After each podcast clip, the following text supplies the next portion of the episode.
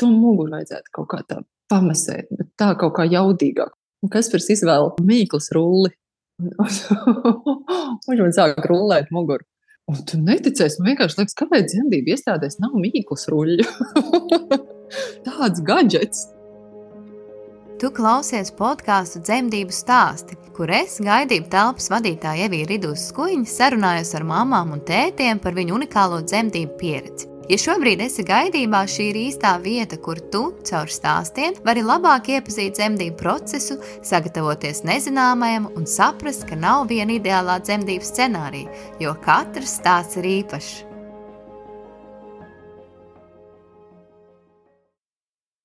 Šodienas viesis ir satura veidotāja, ceļotāja un man laba draudzene Kristīna Virsnīte. Kristīna ir divu bērnu mamma, 14 gadus vecā Samēlijas un 7 gadus vecā Kaspara. Šodien runāsim tieši par Kasparu jeb kukīšu dzimšanas brīdi, kas, lai arī bija pasen, taču mammas nekad neaizmirst savu dzemdību pieredzi, vai ne tā, Kristīna? Čau! O, absolūti, čau! čau, man prieks dzirdēt! man arī! Paldies, liels, ka piekriti piedalīties manā podkāstā. Tas tiešām, tiešām ir ļoti svarīgi. Un, jā, lai gan Kukīts dzima pirms septiņiem gadiem, tas droši vien bija kā vakar, vai ne? Nu, zini, kā nē. Nē, es patiesībā par to domāju, un man šķita, ka to taču nav iespējams aizmirst. Un mēs tik daudz ko aizmirstam īstenībā. Es Jā. kaut kā saprotu, ka tās atmiņas paliek ar vien blāvākas un blāvākas. Bet katru gadu ap dzimšanas dienu patiesi no atmiņas uzjundīs. Un es atminos reizēm pat kaut ko tādu, ko šķita, ka tā kā uzreiz pēc dzemdībām neatcerējos, un pēkšņi nāk kaut kādas tādas sajūtas vai pārdomas. Bet, zini, kā visam jau mēs piešķiram arī jēgu ar laiku. Un, jā. un paiet laiks, un, un tagad es varu teikt, jā, ka tas bija skaists notikums. Protams, tajā brīdī, kad tev dzimst bērns, tu vienā brīdī tā nedomā, ka tas ir skaistākais, kas ar tevi šobrīd notiek. Jo vienkārši tevi daba plos uz visām pusēm. Tikai ar laiku mēs varam tiešām teikt, ka tas ir tas ir bijis skaisti, kas ar mani ir noticis. Un, jā, man ir bijusi iespēja piedzīvot divas ļoti atšķirīgas dzemdības. Man ir ar ko salīdzināt šīs savas pieredzes. Nu, Kukīša piedzimšana bija tāda atkal savu spēku apzināšanās iespēja. Es to mm -hmm. tā mhm. gribētu saukt. Mm -hmm. Tad bija pilnīgi divas dažādas pieredzes, kā tu saki. Jā, jo Amēlija piedzima dzemdību iestādē un ar stimulāciju un ar visu no tā izrietošo.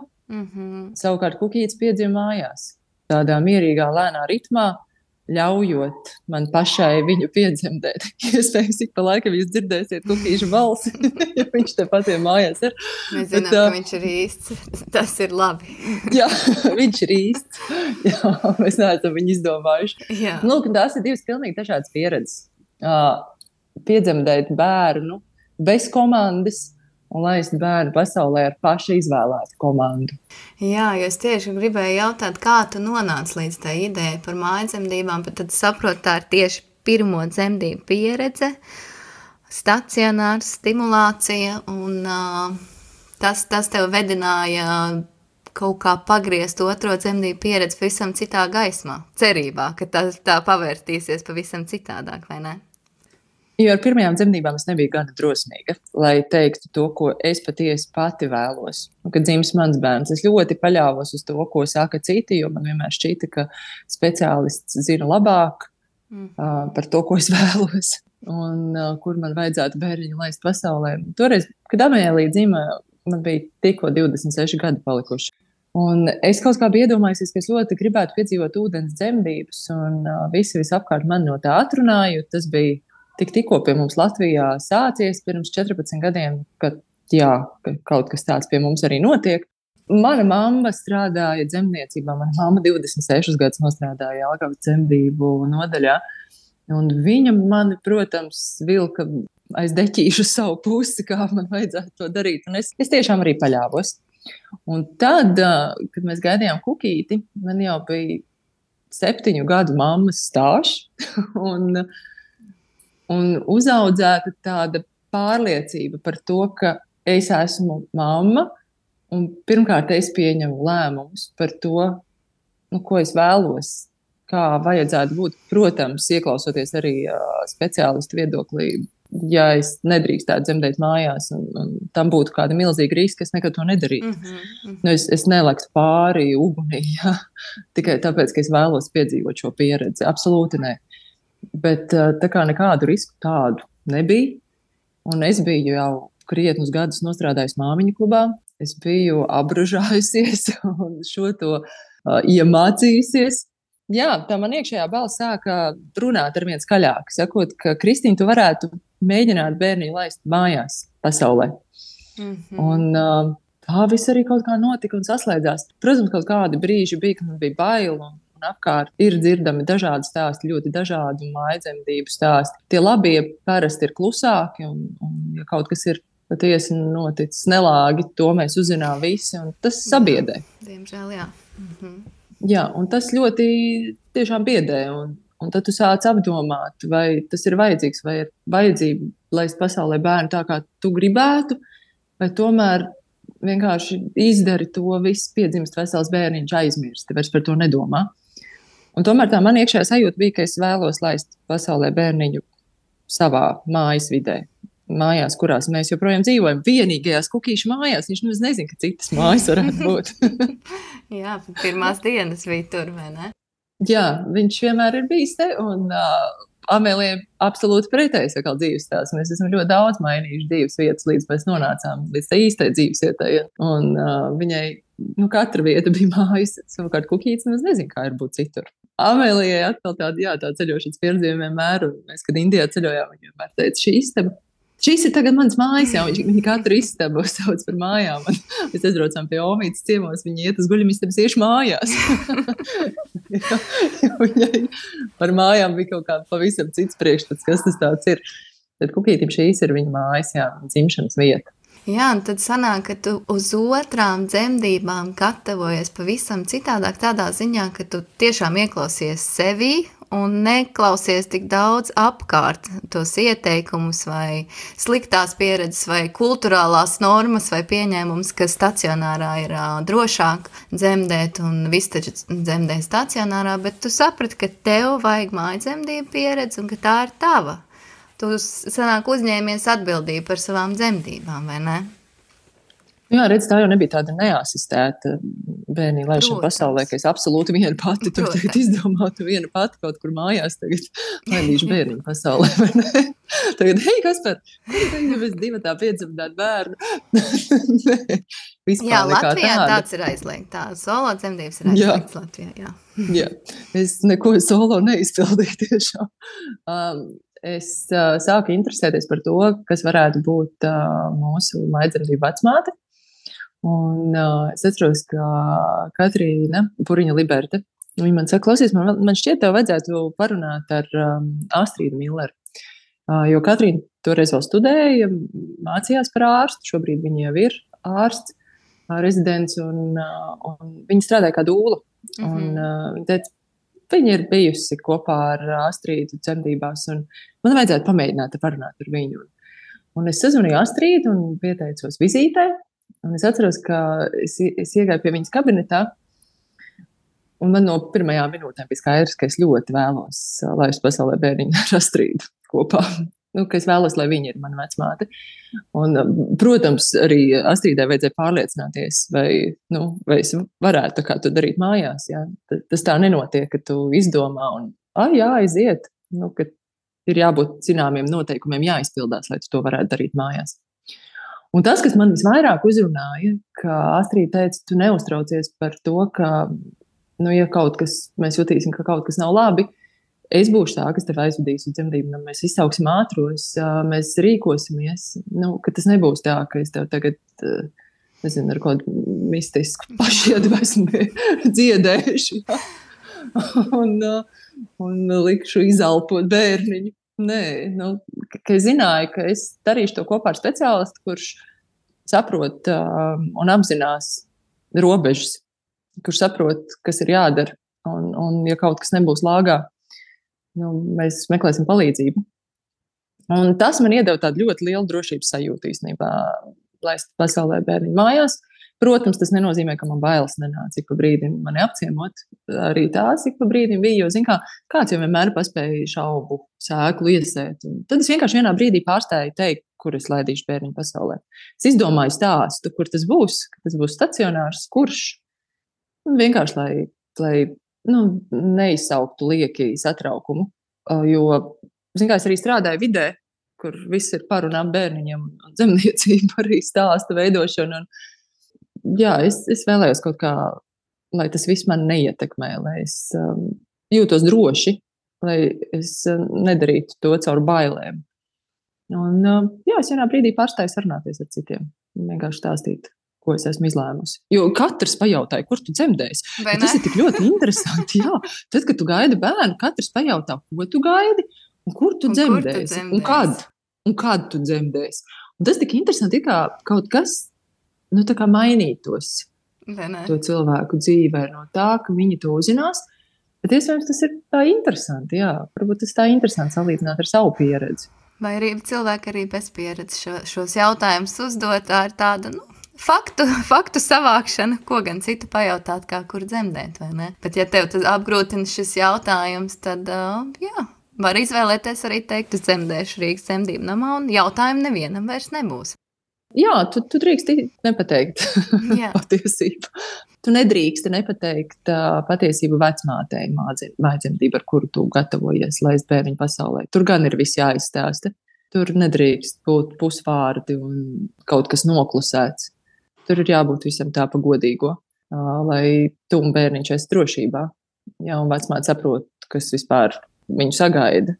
Tur, tur tā nedrīkst. Bet citiem, kam absolūti nav nekāda saistības ar to, tu, tu drīksti, jā, man šķiet, tu drīksti savam mieram līdz galam visu neizstāstīt. Savu vecmātu izvēlējies būtībā no um, ieteikuma un no pirmā, pirmās tās tikšanās reizes, kad vienkārši saprati, ka jā, šī būs tava vecmāte. Un tas, ka viņa tev deva drošības sajūtu, tādā ziņā, ka viņa ir uz zemes, stāv ar abām kājām, un jebkādā gadījumā viņa tevi aizvedīs uz uh, dzemdību iestādi, ja tāda nepieciešamība būs. Tad tie bija tādi galvenie kriteriji, tāda uh, drošības sajūta, lai tev ir ar šo vecmāti Kas varbūt vēl jā. bija tie kriteriji, jā, kā tu izvēlējies vecmāti? Jo to, to bieži arī sievietes nezina. Kā, kā tad lai izvēlās to vecmāti? Nu, un milzīgā pieredze. Astrīda ir uh, viena no pirmajām. Nu, šeit nav tik pati pirmā, kas uh, Latvijā sāk pieņemt uh, maidzemdības. Mm, varētu un, būt jā, viena no pirmajām. Jā. jā. Uh -huh. Tam man arī bija milzīga nozīme. Un tā sajūta, kā es jutos Astrīdas klātbūtnē, arī tam bija nozīme. Tāpēc ir jāsatiek vecmāte un jārunā un jāstāsta, kā jūties. Un vēl Astrīda ieradās pie mums mājās pirms. Uh, pirms mēs nu, pieņēmām galē, galēju lēmumu, uh, Astrīda ieradās pie mums mājās, lai satiktu ģimeni, satiktu Kasparu. Tur arī pirmajās minūtēs bija skaidrs, ka, jā, ka, ka mēs varēsim to darīt visi kopā, jo Kaspars arī piedalījās dzemdībās. Tā kā nolēms, ka viņš arī būs blakus. Zini, kā tāds, tāds kopums, nu, ka tu ievāc informāciju, tu lasi, tu izzini, bet tu arī satiec un saproti, vai šī cilvēka veids, kā viņš strādā, iet kopā ar to, kā tu redzi pasauli. Jā, man šķiet, nu, tāds galvenais punkts bija par to, ka Astrīda teica, kā viņa rīkosies krīzes situācijā. Kas ir ārkārtīgi būtiski, vai ne? Jā, jo kā, mēs jau par tām krīzēm negribam runāt. Mums Jā. jau šķiet, ka ar mums viss būs labi un ar mani jau nekas nenotiks. Notiek ar citiem, bet es nebūšu tā, ar kuru tas notiks tik ļoti tā paļauties uz to nevajadzētu. Vajag izrunāt arī un, saprast arī krīzes menedžmentu, kas notiks, ja kaut kas ies absolūti šķērsām. Tieši tā. Varbūt, ka pastāsti tagad, kāda tad bija tā kukīša dzimšanas diena. Tagad tu izvēlēsies vecmāti, zini, kurā vietā notiks dzimšana. Kā tas viss sākās? Kā tu saprati, ka dzemdības ir sākušās? Ja tu, ja tu atceries to. Zinām, man bija pirmā dzemdību pieredze, un Amelija pieteicās um, divas nedēļas, ne nedēļu pirms noteiktā termiņa. Man kaut kā, es nezinu, no kurienes man bija šī pārliecība, nu, ka kukīts arī tad jau tā pieteiksies. Kāds naivums patiesībā, jo nu, es nezinu, kas man lika tā izdomāt. Un es jau kaut kā gaidīju kukīti jau janvārī. Kukīts ir dzimis uh, februāra sākumā, es nezinu, kā. Un, uh, Un, zini, kā ap to datumu ir diezgan stresaini. Man manai, nu tā, ka vienai no mīļākajām manām draudzenēm, ar kuru mēs draudzamies pusdzīvi, ir 3. februārī dzimšanas diena. Pagīds piedzima 4. un man teica, tu tik pamēģini. tu tik pamēģini. Kā mēs svinēsim šos visus svētkus? Tas, protams, tāds joks. Bet um, 5. februārī Kasparam bija jādodas komandējumā. Šeit vai uz Berlīnu vai uz Vīnes, vai šīs neatceros, bet es zināju, ka viņš 5. lido prom no rīta. Oh, un, un tas 5. tā strauji tuvojas, un es saprotu, ka es negribu, es negribu palikt bez Kaspara. Es gribu, lai viņš arī ir mājās. Un, naktī uz 4. februāri bija jau kaut kur ap 4 no rīta. Es sapratu, jā, ka, nu, ka viss ir sācies. Nu, es jau jūtu, es jau no kaut kādiem trījiem negulēju, jau bija sākušās kontrakcijas, es jau sapratu. Un ap 8 rītā es zvanīju Astrīdai, mūsu vecmātei. Un viņa bija zīmenīgi īstenībā klāt, jo tomēr dzimta otrais bērniņš. Un viņa saka, nekad nevar zināt, otrais var atsteigties ātrāk, un viņa ļoti, ļoti veikli ieradās. Lai gan patiesībā pēc tam man Astrīda teica, nu, ka šīs bija tādas nu, tā vairāk līdzīgas pirmajām dzemdībām. Lēnākas, garākas, iespējams, septiņi gadi ir pagājuši. Iespējams, tas kaut ko spēlē. Un jā, nu es tā kā no rīta saprotu, ka, nu, ka viss notiek, bet viss vēl tā ļoti rāmi. Man liekas, oh, šito jau es varu. jā, šo arī daivi, vai ne? Man liekas, ka tu šo vari. nu, tad, kad kontrakcijas tikko sākušās. Un uh, kas par aizved Amēlijas skolu? jo Melija mācījās pirmajā klasē. Un, uh, mēs Amelijai neteicām, ka ir sākušās dzemdības, jo tad viņa noteikti gribētu palikt mājās, bet uh, es biju izlēmusi, ka es nu, cik vien varēs ilgi, lai viņa paliek skoliņā.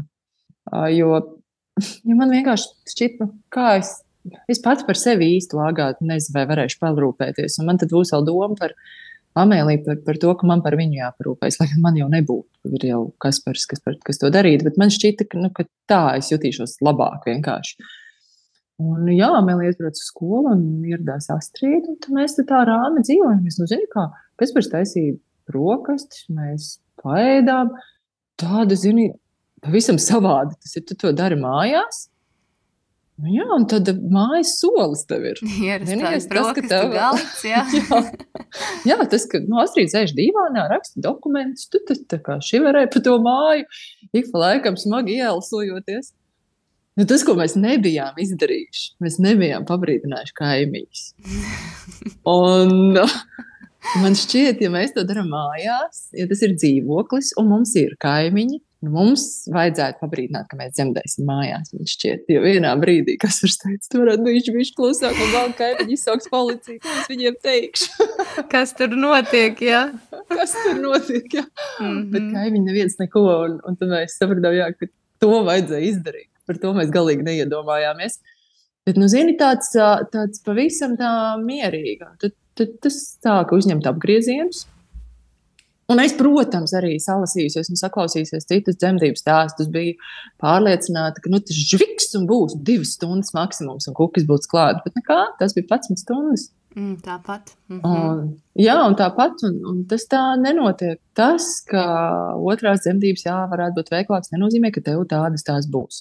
Nu, vispār šādas ļoti daudz mācību stundas saprast, ka neiedomāties, kā tev būs. Vienkārši turēt atvērtu prātu. Nu, tā kā būs tā, ļauties tam neizdomāt tādu konkrētu, nu, man būs tikai tā. Un, ja tas tikai tā nenotiek, nu, tad, tad, tad tu esi vīlies. Ja? Nu, tāds, nu, jā, tāds rāmums, kas uzņēma apgriezienus. Vienā brīdī kaut kas bija piedzimis pēcpusdienā, tādā ļoti zīmīgā 16. gadā, 16. 16. Oho. Tiešām zīmīgi. Jā, tiešām ļoti, ļoti zīmīgi. Un Amēlija arī bija mājās. Tad, jā, kas tur jau bija aizbraucis pakaļ, jo bija jau pēcpusdiena. Nu, burtiski Amēlija ieradās mājās un pēc 15 minūtēm aptuveni, kas tur jau bija piedzimis. Un, un es atceros, ka es tikai saucu, viņš ir piedzimis, viņš ir piedzimis, viņš ir piedzimis. Un tad no viesis tavas Kaspars Ramēlijas skrēja skatīties. Un es tik spilgti atceros, ka Man vecmāte uzlika Kasparu uz puņķu, un, un viņš bija tā pagriezies ar pakausu. Es viņu skatos, un pats es gribu redzēt savu bērnu. Es viņu neredzu, bet es nevaru arī viņu pagriezt kaut kā.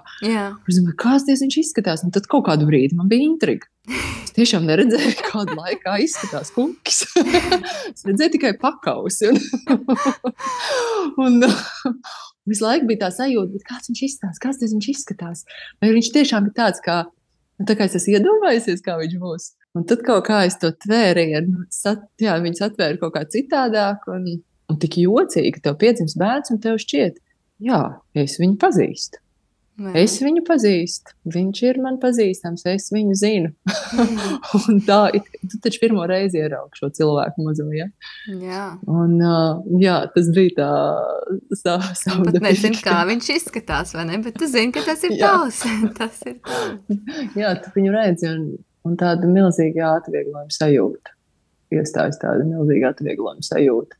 Bet, protams, uz mirkli, jo drīz vien tu saproti, ka nu, viss vēl ir tikai priekšā, ja visa dzīve. Bet, nu, ka ir kaut kāds posms noslēdzies, bet tie lielie soļi vēl būs tikai jāspēr. Dzemdības sākums kaut kam jaunam. Beigas un sākums reizē, jā. Jā, visu laiku tāds beigu, beigu un sākuma tāda miedarbība. Nepārtraukti ar bērniem. Šī tāda beiga un sākuma miedarbība. Beidz viens posms, sāks nākamais, un jau pavisam citādāks. Un, un tā mēs pa tiem soļiem kaut kā augam.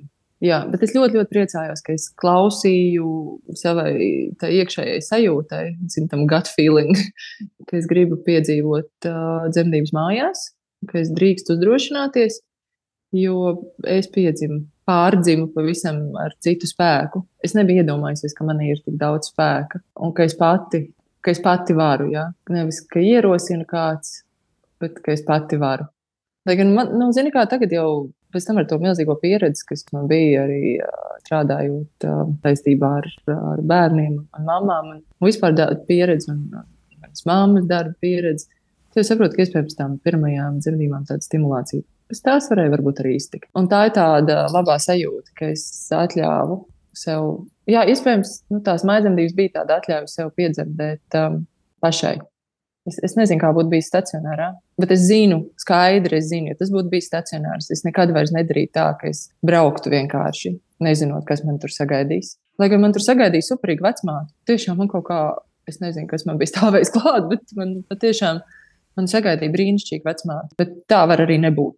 Un uh, tas, ko es vienmēr saku, tā komanda ir ļoti, ļoti svarīga. Varbūt tā vieta ir mazāk svarīga, bet komanda gan. Tie cilvēki, ar ko tu kopā darīsi, kas tev atbalstīs, Tieši kas būs tev blakus. Mm -hmm. Jā, tieši komanda, kas būs tie cilvēki, ar kuriem tu kopā to darīsi. Jo tu vari izdarīt jebkur. Es domāju, ka, es, ka viņi arī autobusā varētu piedzemdēt bērnu. Nu, ka jau domā, tu domā, nē, Nē, es smējos. nē, nu varētu, varētu. Ar specifiktiem vēl, jā. Bremzēt, Nu, ne gāzēt. ne šrilāks. Jā, vilciena Jā. kājītē, nu noteikti, jā. Galvenais ir forša Jā. komanda un ticība sev, vai ne? Jā, tam, vari. ka tu vari. Un, ka tu to vari. Un paļaušanās, ka tu jā, ieklausīsies tajā, ko tev saka, kā tev atbalsta komanda. Un, un ļausi tam procesam notikt. Kaut tas nav vienkārši process. Tajā brīdī tu gribētu, ka tas viss ātrāk beigtos, vai nekad nebūtu sācies, un kam man vispār šito visu vajadzēja. Protams, ka tādas domas arī maļas pa galvu. Nu, kā, kāpēc es šim, ā, es ne, kāpēc man tagad tam ir jāiet cauri? Nu, kāpēc man tagad? Jā? Ja? Tās domas jau piezogas kaut kādā brīdī, ah, ka es gribētu teleportēties nākotnē. Es negribu šo visu. Bet kas tev ļāva saņemties, teiksim, dzemdību laikā, nu, kad uznāk šīs domas? Jo tas jau normāli, jā. Gribu mājās, ne, tu jau biji mājās, bet gribu, ja man nav dzemdības, gribu, lai jau ir piedzīvis, gribu, lai nesāp. Kas tev ļāva saņemties bez uh, atbalsta komandas, kaut, kā, kaut kas cits, varbūt citi resursi, citas, citas darbības īpašas, kas tev tiešām ļāva saņemties, iet uz priekšu? Kas bija tas tavs? Nu, redziet, šķiet, ka tu dzemdēsi mājās, tad nesāpēs vai mazāk sāpēs. Tā nav. Tā nav. Tas ir tāds milzīgs mīts, ka šķiet, nu, ka tu. Bet tās mājas sienas ļoti palīdz. Tas viens no resursiem, ka es skaidri zināju, ka nevienas durvis šajās telpās nevar atvērties, un neviens nevar pēkšņi iespērties un kaut ko jautāt, izteikt, darīt man. nu, neviens nevar. Es esmu drošībā. Tā sajūta, ka es esmu drošībā, tas bija milzīgs resurs patiesībā, ka es esmu drošībā. Jā. Vēl tāda, nu, zin, tāda milzīgs iekšējais dzinulis, tikt tam cauri un neapstāties. Nu, zini, kā tāds milzīgs resurs arī bija tas, ka vecmāte ik pa laikam, kad bija apskati, viņa man teica, Jā, Kristīna, tev viss sanāk. Tik Tu vienkārši. visu dari labi. jā, tev viss, tev viss notiek, tu visu dari labi, pareizi, viss kārtībā. Un tas ir tāds, es mūžā neiedomājos, kas tas var būt par spēku jā. un resursu. Jo es biju dzirdējusi, ka nu, baigi lēni tu to dari. Nu, tā kā vajadzētu ātrāk. Un tās ir divas jā, ļoti dažādas pieredzes, ko tu piedzīvo. Kad tev saka, ka tu to lēni dari, vai ka tev viss sanāk. Un tad, kad tev saka, ka viss sanāk, nu, protams, tas nav garants, ka viss notiks labi. Jā, to vajadzētu paturēt prātā. Bet tas ir milzīgs spēks, kuru tu saņem dažu vārdu formātā, jā, un iet uz priekšu un to darīt. Jā, tāda droša vide un tā sajūta, ka tev viss sanāk, ka tu vari. Un nekas jau īsti vairāk nav vajadzīgs. Nu, tāpat tam būs jātiek cauri. Tu vari vai nevari. Bērns dzimst, Jā, īstenībā. To, jā. mm. Tieši tā. Bet ar to sajūtu, ka es varu, kaut kā tas ir izturamāk. Nu, nekā dzirdēt, ka tu nevari. Vai tas ir patīkams karusels, vai tas ir pavisam nepatīkams karusels? Jā, un vārdi to ne, tiešām maina. Jā, un tas karusels jau neapstājas. Viņš, viņš griež uz riņķu un uz viņu apgrieziens. Tik jautājums, jā, kā tu tajā karuselī jūties, ko tev saka, kā tu pats par sevi jūties redz atbalsta komandas nozīmīgums. Tiešām vecmāte, vīrs vai ne partners. Jā, mums ir joks patiesībā tāds ir kādas bildes. Mēs nevienam nekad neesam rādījuši. Mēs arī tās nekad nerādīsim nevienam. kur es stāvu virtuvē, atbalstīsies pret salu. Un es saku, ka to muguru vajadzētu kaut kā tā pamesēt, bet tā kaut kā jaudīgāk vajadzētu to muguru man pamesēt. Un kas par izvēlku uh, mīklas rulli? Viņš man sāk rullēt muguru. Un tu neticēsi, man vienkārši liekas, kāpēc dzemdību iestādēs nav mīklas ruļļu. My food blogger gājiens, jā. gājiens mīklas ruļļu, vienkārši tāds gadžets. Dažu eiro vērts. Vispār, jā. Varu iedomāties. Tas bija, tas bija tāds, wow! Tad mēs tādu nosmējušies un Astrīd, jā, kāds bilds arī uztaisīt tajā brīdī, kad skaties to, kā tev sāp, un viņš rulē, un tas viss kopā. Diezgan traki, bet, bet vēl, jā, vecmāte, es atceros, vienā brīdī es biju pret gultu atsutējusies, un viņa tā pienāca un saspieda ar um, plaukstām gurnus, tā kā apakaļ kopā. Un bija tāds, oh, wow, dari vēl tā, ko tu tikko izdarīji. Un es saprotu, ka tas bija kaut kāds tāds maģisk arī pieskāriens, kas man ļāva atkal saņemt spēkus un, un doties uz priekšu. Ja? Nu, kaut kā tādi brīži, ja? kas, nu, kur tu vari ļaut sev un, un, un izpausties, un, un arī tāda atbalsta komanda izpaužas ar, ar atbalstu. Mm -hmm. Un tev neviens nesaka, kā ir pareizi, un šitā mēs tagad nedaram. Es vienkārši esmu domājis par to. Man omīte stāstīja, mana mamma, kad dzīvoja 50. gadi pagājušā gadsimta Sibīrijā izsūtījumā. Mums ir tas lielā, lielā slimnīcā, un tev liek gulēt gultā. Tur nedrīkst celties augšā. Tev ir jāguļ gultā. Un viņi saka, ka vienīgais glābiņš bija tas, ka vecmātei bija tādas čīkstošas čības, tādas šļopenes. viņi saka, kā viņi dzird, ka viņi aiziet pa koridoru prom. Viņi saka, es esmu ārā no gultas un kustos un daros, un kā es dzirdu, ka viņi tam šļopenēm mm. šļūkā viņas virzienā tam gultā un tēlo, ka guļ. Cik tas ļoti ir mainījies, ka tu vari izpausties, vari kustēties, vari darīt tā, kā tev ir ērti. Ja? Un tas arī iedod tādu milzīgu spēku. Jā, pati nosaki tiešām. Var, varēja gulēt, varēja staigāt, varēja iet savā dušā un uh, mīklas rulli izmantot, un tas viss ir ok. Tās ir tavas dzemdības. Bet uz nobeiguma nots, uh, ko tu ieteiktu citām topošajām māmiņām? Reāli, vai tās būtu pirmās dzemdības vai piektās, bet kas būtu svarīgi viņām? Kā sagatavoties dzemdībās vai ko dzemdībās darīt? Pēc tavas pieredzes jā, nu, pirmo to sajūtu, kaut kā noķert, ka tu dzemdēsi bērniņu. Nedzemdēs vecmāte, tas nebūs ārsts, kas dzemdēs, tas nebūs arī tavs vīrs, kas dzemdēs, tā nebūs dūla, tā nebūs draudzene vai mamma, kas piedalīsies, bet tu būsi tā, kas laidīs pasaulē bērniņu. Tu. Un līdz ar to, ja tā esi tu, tavām sajūtām ir milzīga nozīme. Un arī tam, kā tu gatavojies dzemdībām, ir milzīga nozīme. Es atceros, ka es gaidot kukīti, es arī gāju dzemdību sagatavošanas kursiem. Protams, māmiņa klubā jūs tur strādājat. Un, un Klaudija ieraugot mani elpošanas nodarbībā, viņas man saka, Kristīna, ko tu vēl nezini? saka, ir kaut kas, ko tu tā kā nezini. Es saku, zini kā, tas, ka es esmu filmējusi tik daudz šīs elpošanas nodarbības, nenozīmē, ka es tās arī esmu izdzīvojusi caur, caur sevi. Tas, ka es redzu, nenozīmē, ka es esmu izdzīvojis caur sevi. Man vajadzēja to ķermenisko pieredzi. Tieši tā. Es tiešām elpoju un pūšu. Mm -hmm. Un mhm. es ļoti labi saprotu, kāda ir nozīme, ka tu tiešām arī dari to. Nevis, ka tu tīri teorētiski noskaties kādu video vai paklausies kaut ko vai, vai kaut ko palasi, bet ka tu tiešām arī fiziski, nu kā iesaka, speciālists neiesaka vienkārši tāpēc, ka viņiem nav ko darīt. ja? Bet tāpēc, ka tas patiesi strādā, ja tu to esi izmēģinājis un trenējis kaut kādā ziņā. Jo tajā brīdī, kad būs nu, tā kritiskā situācija, tu zināsi, kā rīkoties, jo tu būsi to darījusi. Jā, atceries, ka tu dari to. Tu, neviens cits. Tu. Liels, liels paldies, Kristīne, tev par lieliskajiem ieteikumiem un par dalīšanos ar savu stāstu. Un tiešām atcerieties, ka jūs dzemdējat, un neviens cits jūsu vietā to neizdarīs. Tu esi spējīgi piedzemdēt, un tu vienīgā zini, kas tev der vislabāk, un tiecies pēc tā, lai izdodas!